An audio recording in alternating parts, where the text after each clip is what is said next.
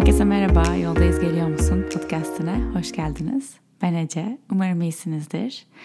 Bu podcast'ı bu sefer gece geç kaydediyorum, neredeyse gece yarısı olmak üzere. Ve evde yalnızım. Son 10 gündür oldukça karmaşık e, bir tempoda yaşadım diyebilirim.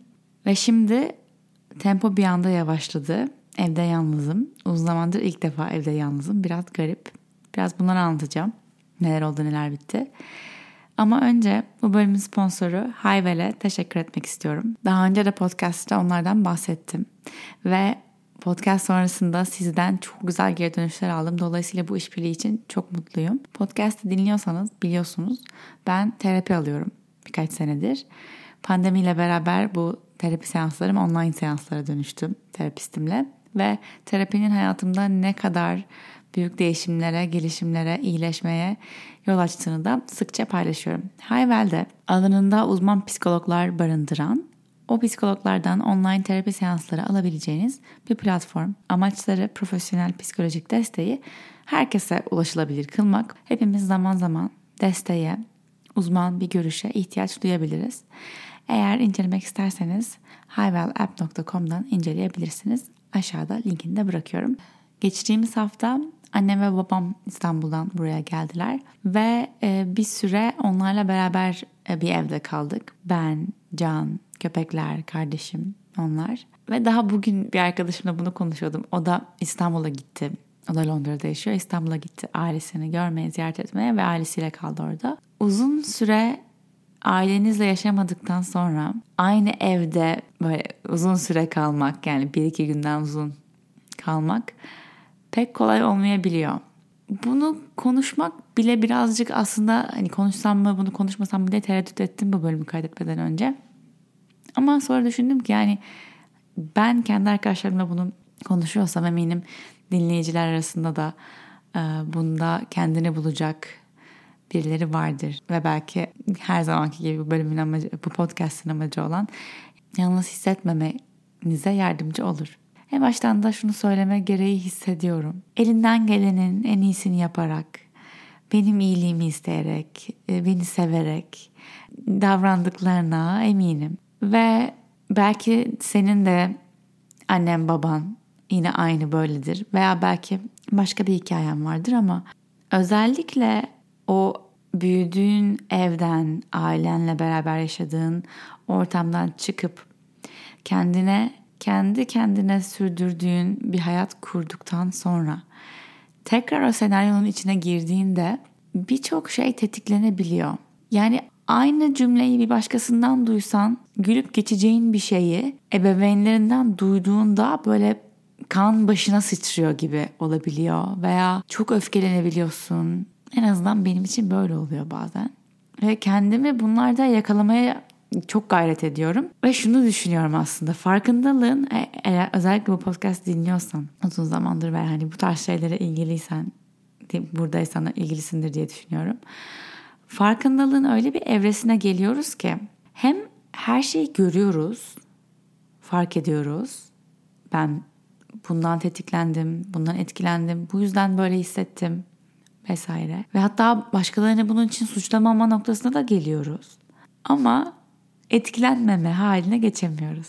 Bence çoğu insanda bu vardır. Yani ebeveyn konusunda tetiklenmeme haline geçmek bilmiyorum mümkün mü? Ki aynı ebeveynle büyümüş kardeşler biliyorum. Kendim için de belki öyledir. Hani böyle daha da çok kardeşli 5-6 kardeş, 4-5 kardeş olanlar ve hepsi bambaşka deneyimler yaşıyorlar aynı anne babayla. Bu zamanla değişiyor tabii ki. Hani ilişkiler anne babanın farklı yaklaşımları oluyor belki her çocukta. Veya belki çocuk çok farklı oluyor ve çocuk her şeyi farklı alıyor oluyor. O yüzden hani bu bir tarafla ilgilidir de diyemem. Sadece bu, bunu kendimde yakalıyorum ve kendimi bu konuda hatta suçlu bile hissediyorum. Ve terapistimle bunu konuşuyorduk. Ve şunu hatırlamam gerekiyor. Kendime hatta hani bunu hatırlatmak için not almaya başlayacağım diye konuştuk. Bir fikir ayrılığı olduğu zaman ben yanlışım ve kendimi düzeltmeliyim ya da o yanlış ve onu ikna etmeliyim gibi iki zıt seçenek varmış gibi geliyor sadece bana. Belki sende de böyledir diye anlatıyorum. Ve öyle bir his ki bu sanki bu ikisinden birini başaramazsam yani ya kendim yanlış olduğumu kabul edeceğim ve kendimi düzelteceğim ya da onun yanlış olduğunu ona söyleteceğim. Onu ikna edeceğim onun yanlış olduğuna. Yoksa ölürüm. Öyle bir his yani. Yoksa ölürüm derecesinde bir his. Bu benliğime öyle aykırı ki bu iki taraftan birine var, varamama. Böyle nefesimi kesen bir derecede. Boğulacak gibi hissettiren bir derecede. Ve üstelik hani bunu acilen yapmam gerekiyor gibi hissediyorum. Hani ambulanstaymışım gibi. Hemen yani biri olmalı. Bu kendime çok eskiden yarattığım bir inanç.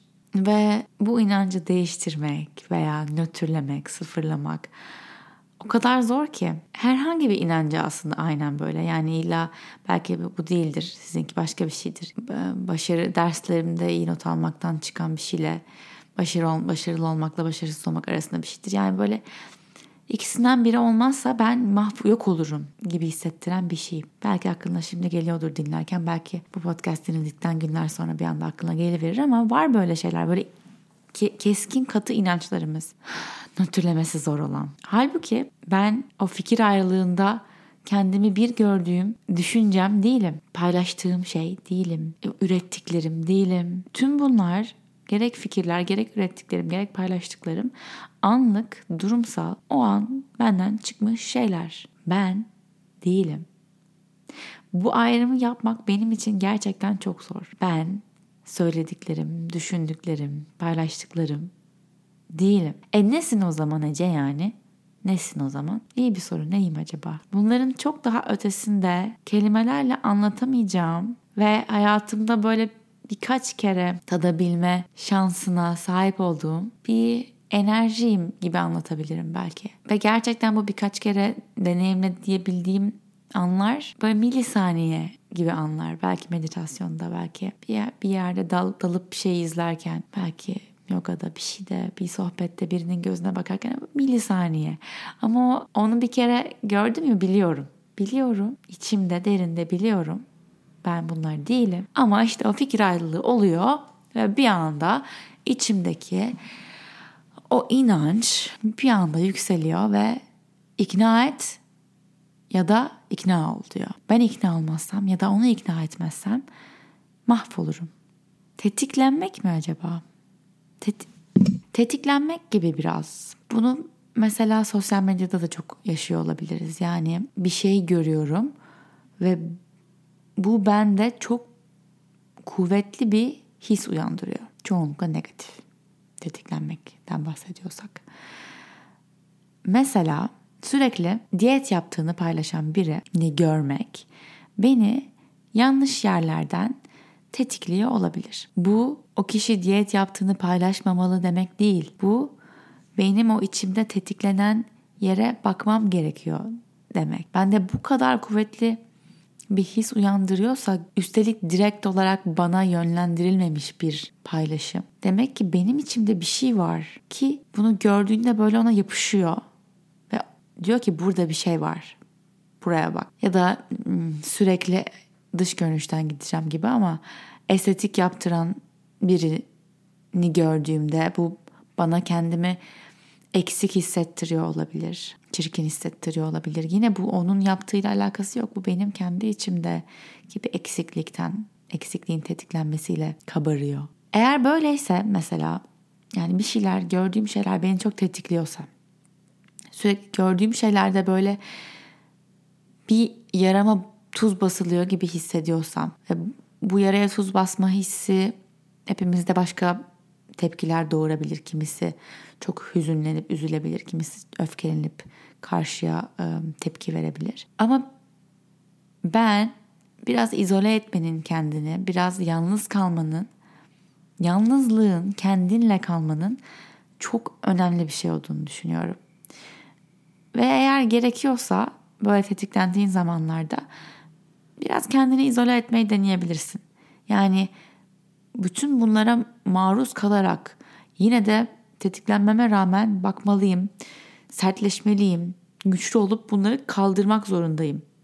Düşüncesi çok tehlikeli ve çok yanlış bence. Belki benimle şu cümleyi tekrarlamak isteyebilirsin. Ya da bu cümlenin sende hangi tuşlara bastığını fark edebilirsin. güçlü olmak zorunda değilim. Güçlü olmak zorunda değilim ne demek? Belki güçlü olmak zorunda değilim demek tetiklendiğimde bu hislerimi biriyle konuşabilmek, içimde saklamamak demek. Ya da güçlü olmak demek belki tamamen bir kalkan koyup kendimi tüm, tüm dış dünyadan soyutlamak demek. Ne demek güçlü olmak senin için? Ve nasıl bir güçlü olmaya zorluyorsun kendini? Bunun tersini yapmaya biraz açabilir misin? Yani çok kapatıyorsan kendini belki birine açılmaya, çok dışarıya tepki veriyorsan ve öfkenin dışı olur olmadık yerlere yansıtıyorsan belki biraz içine dönmeye bakabilir misin, deneyebilir misin? Çünkü kimsenin beni iyi hissettirme mecburiyeti yok. Bu sorumluluk benim. Gördüğüm bir şey beni tetikliyor olabilir. Ailem beni tetikliyor olabilir.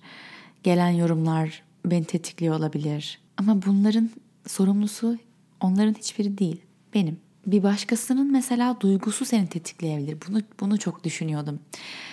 Sosyal medyada yavaş yavaş bir dönüşüm var. Hatta bayağı hızlandı gerçekleri, duyguları, sadece iyi değil de her şeyi göstermek, paylaşmak, paylaşmak yani gerçekten hani post koymak gibi değil de paylaşmak, seninle paylaşıyorum der gibi paylaşmak daha normalleşmeye başladı. Ama bir başkasının duygusunu görmekten bile tetiklenebiliyoruz. Mesela birinin ağladığını gördüğünde ona sarılmak istersin belki. Neden? Mesela bazen bana oluyor yolda birini görüyorum ağlıyor mesela yürürken ve böyle içim gidiyor yani neyin var deyip böyle sarılmak istiyorum. Dindirmek istiyorsun belki sarılıyorsun ve o anda dindiriyorsun ama çözmüyorsun. Çözmene de gerek yok aslında çünkü hatta belki o da senin sarılmanı istiyor o an. O sarılmak ona iyi geliyor o an. Kimisine göre belki kimisi de hiç sarılmak istemiyor ama eğer sarılmanı istiyorsa o da dinsin istiyor. Çünkü sarılayım de dinsin. Çünkü bunu şu an hissetmek çok fazla geliyor. Birkaç sene önce gittiğim o kampta, sessizlik terapi kampında Path of Love paylaştığım, paylaşım yaptığımız bazı pratikler vardı. Ve bu pratiklerden bir tanesi biri bir duygu deneyimi yaşarken karşısındaki olarak ona hiçbir şey söylememek, dokunmamak, sarılmamak veya yaklaşmak Yasaktı bunlar. Karşısında öylece oturuyordunuz. O kişinin duygusunun, deneyimini tamamen kendi kendine yaşamasına alan tutuyorsun. Yani buradayım, buradayım senin bu duyguyu yaşayışına tanık oluyorum. Ama dindirmeye çalışmıyorum. Bu çok zor bir şey. Bu neredeyse o duyguyu yaşamak kadar zor. Birinin acı çektiğini görürken karşısında hiçbir şey yapmadan sadece durmak. Çünkü dindirmek istiyoruz. Çünkü bir duygu görünce hmm, bu çok fazla. Bunu görmek iste, bunun dinmesi lazım diye sarılmak istiyoruz ve konuşmak istiyoruz ve geçecek boş ver geçti gitti falan diyoruz. Halbuki karşısında sadece durduğunda ve o duyguyu yaşayıp kendi kendine tamamlamasına, o döngüsünü tamamlamasına izin verdiğinde daha o çözülme öyle yaşanıyor. En azından benim tanık olduğum şeyler böyleydi. Kendimde de başkalarında da. Ya ben bunları mesela burada konuşuyorum. Kiminle konuştuğumu da bilmeden konuşuyorum. Kendi kendime konuşuyorum. Çünkü biliyorum ki konuştuğumuzda bu tetiklenmeler ve içimizde o iyileşmeyen yaralar artmıyor. Sadece konuşanlar artıyor. Bunu konuşanlar arttıkça benim gibi ben de diyenler artıyor. Ve ben de diyenler arttıkça çözüm yolları aranabiliyor. Bunlar bastırılmış konular olmaktan çıkıyor. Kıskançlık mesela. Bu da bir tetiklenme sebebi olabilir. Bir şeyi kıskanmak. Arkadaşlar arasında kıskançlık. Eksik hissettirmesi bunun. Ve sanki kıskançlık deyince böyle kaçacak delik aranıyormuş gibi. Yok ben hiç kıskanç değilim. Kimseyi kıskanmam veya kıskançlık kötüdür. Hayır bence hepimizin içinde biraz kıskançlık var ve bu kıskançlıkla konuşmaya başlamadığımız sürece yani aa bu içimdeki kıskançlık ne diyor? Kendini nasıl görüyor da böyle tetikleniyor gibi bir iletişime geçmedikçe kendi içimizdeki kıskançlıkla mesela o bizi negatif anlamda tetikleyip yönetmeye devam edecek. Kıskançlık mesela birinin çok varlığını gördüğümüzde ki yani Instagram'da özellikle sosyal medyada o varlıklar o kadar sahte ki gerçek gerçekte arka planında neler olduğunu hiçbir zaman bilmiyoruz ve tam ters şeyler olabiliyor arkasında ama hadi diyelim ki çok varlığı ve işte yatları, katları, evleri, arabaları olan bir şey görüyorsunuz ve bu sizi tetikliyor. Sinirlendiriyor, öfkelendiriyor, kızdırıyor kişiye karşı. Ona sinirleniyorsun. Tabii ki onunla ilgili değil o. Ama geçen gün bir tane kafede oturuyorum. Yan masada da bir adam oturuyor tek başına. Sonra arkadaşları geldi yanına. Ve böyle yan masayla sohbet etmeye başladık. Ben de o adamla konuşmaya başladım. Adam herhalde 60'lı yaşlarında falan. Ee, diyor ki ben ömrüm boyunca Chelsea'de oturdum. Chelsea Londra'nın en şık, en pahalı semtlerinden bir tanesi. Chelsea'de oturdum doğduğumdan beri ve e, yatlarım oldu, evlerim oldu.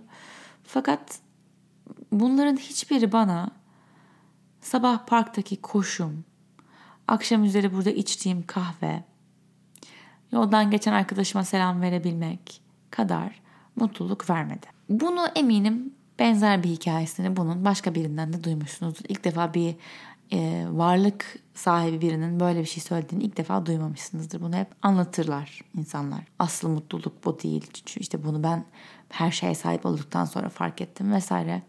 Ünlüler mesela çok e, ün, şöhret, para, bir sürü insan onlara bayılıyor. İstedikleri her şeyler bir parmak şıklattıklarında önlerine sunuluyor. Yani dünyanın en mutlu insanları olmaları gerekiyor bu hesapla öyle değil mi? Ama her sene hatta böyle çok en çok idolleştirdiğimiz ünlüler arasından birilerinin ağır depresyona girip intihar ettiğini ve o bizim bakıp imrendiğimiz hatta belki tetiklendiğimiz hayatlardan belli ki mutsuz olduklarını kendilerini öldürdükleri an görmemiz gerekiyor. Ama görmüyoruz. Aa işte o öyle yaptı ama demek ki değerini bilememiş. Ben olsaydım o neler yapardım. Kaç kişinin bunu söylemesi gerekiyor bize acaba? Cevap bu değil. Bak ben her şeye sahip oldum ve buradan söylüyorum cevap bu değil demesi lazım. Küçükken ben de böyle cevabı bu sanardım. Yani televizyona bakıp ben de onun gibi olmak istiyorum dediğim birçok ünlü vardı. Sanırım sosyal medyada o ünlülerin kendi ağızlarından hayatlarını dinledikçe, belgesellerini belki izledikçe değişti benim fikirlerim veya belki sizin de değişmiştir. Diyorlar ki bak ben buradayım ama mutlu değilim. Bir değil, beş değil, yüz değil, binlerce kişi bunu söylüyor. Ama yok hala birileri diyor ki yok sen onu kullanmayı bilmiyorsun. Benim olsa oho ne mutlu olurum ben de. Ve bunu tamamen o lüks şatafat için söylüyorum. Maslow'un ihtiyaçlar üçgeninden sonrası için konuşuyorum. Temel ihtiyaçlardan sonrası için gelen lüks için konuşuyorum. Ve bu yüzden bir sürü kişi ömrünü o üne ve paraya sahip olmak için harcıyor. Ve belki sonunda bir kısmı buna ulaşıyor. Ama ancak ulaştığında anlıyor bu değilmiş. Ve belki eğer şanslıysa hala vakti varsa kendine yeni bir rota çiziyor oradan. Kimisi bu gerçekle yüzleşmeyi aşamıyor, yıkılıyor, yeni bir rota çizemiyor. Ve bence en üzücü olanı oraya ulaşmak için ömrünü harcayan ve yine de ulaşamayan ve ulaşsaydım mutlu olacaktım diyerek bu hayattan ayrılanlar. Hayatının tamamını ona ulaşırsam mutlu olacağım diyerek kovaladığın ve ona ulaşana kadar da gördüğün her şeyden tetiklendiğin bir hayat ve ancak ona ulaştığında bu değilmiş diyeceğin bir hayat mı istiyorsun? Yoksa şimdi fark edip şu anda mutlu olmaya mı başlamak istiyorsun? Tetiklenmemek veya tetiklenmekten kaçmak mümkün değil belki bilmiyorum. Ama düşüncelerimizi değiştirmeye başlayabiliriz. Bu mümkün. Yani tetiklendiğinde hissettiğin duygunun üzerine yüklediğin düşünceyi değiştirebilirsin. Çünkü belki bir tetikleniyorsun ve belki çocukluğundan gelen bir şey belki çok derinde bir yara tetikleniyor ve canın acıyor. Ama o çok uzun sürmüyor. Onun üzerine sen düşünmeye başlıyorsun. Düşünüyorsun, bir şeyler yazıyorsun, hikayeler yazıyorsun. Böyle olsaydı da şöyle olsaydı da böyle olmasaydı da diyorsun diyorsun. Öyle bir çıkmaz da buluyorsun kendine. Her bir düşünce bir enerji gibi. Şöyle bir varsayım yapalım. Her gün cebinde Sims gibi bilmiyorum oynadıysan Sims oyununu, bilgisayar oyununu. Sims gibi 100 puan enerjiyle başlıyorsun güne. Biliyorsun ki her güne 100 puan enerjiyle başlıyorsun. Bu enerjiyi nelere harcayacağın konusunda daha tasarruflu olmaz mıydın?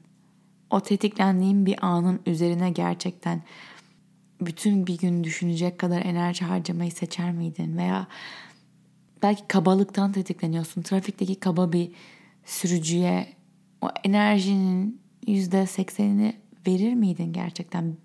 Göreceksin yani o enerjiyi oraya verdiğinde gidiyor. Görebilseydin böyle gözünün önünde. Daha tasarruflu olmaz mıydın? Bir sonraki tetiklendiğin an belki içinde içindeki bu enerjinin biraz daha farkında olabilirsin. Ve diyebilirsin ki okey bugün 100 puanla başladım. Buna kaç tanesini vermek istiyorum? Kaç enerji puanı vermek istiyorum? Ve belki diyeceksin ki bir gün hiç vermek istemiyorum. Ve geçip gideceksin. Yine tetiklenmiş olacaksın ama üzerine kendine bu soruyu sorarak enerjini korumuş olacaksın. Yorulduğum, yorucu bir haftaydı benim için. Şu an daha yavaş bir haftaya geçiyorum. Geçen hafta gerçekten annemler buradaydı. Çok işimiz vardı. Bir arkadaşım burada gizlice e, erkek arkadaşı ona evlenme teklif etti. Onu hazırladım. Çılgın bir haftaydı. Nasıl her şey aynı haftanın içine denk geldi bilmiyorum. Epey tetiklendiğim an oldu. Gerçekten her konuda tetiklendim. Merkür de gerilemede bu ara. O da bizi tetikliyor olabilir. Bir şeyler yavaşlıyor olabilir. Yavaşlanmasından belki bir şeylerin tetikleniyor olabiliriz. Biraz farkındalık. O kadar.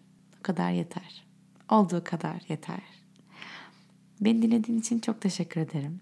Beni tüm sosyal medya mecralarında at Ece Target olarak bulabilirsin. Eğer podcast'ı severek dinliyorsan, sevdiklerinle paylaşırsan veya Apple Podcast'te yıldız verirsen çok sevinirim. Bir sonraki bölüme kadar yoldayız. Geliyor musun?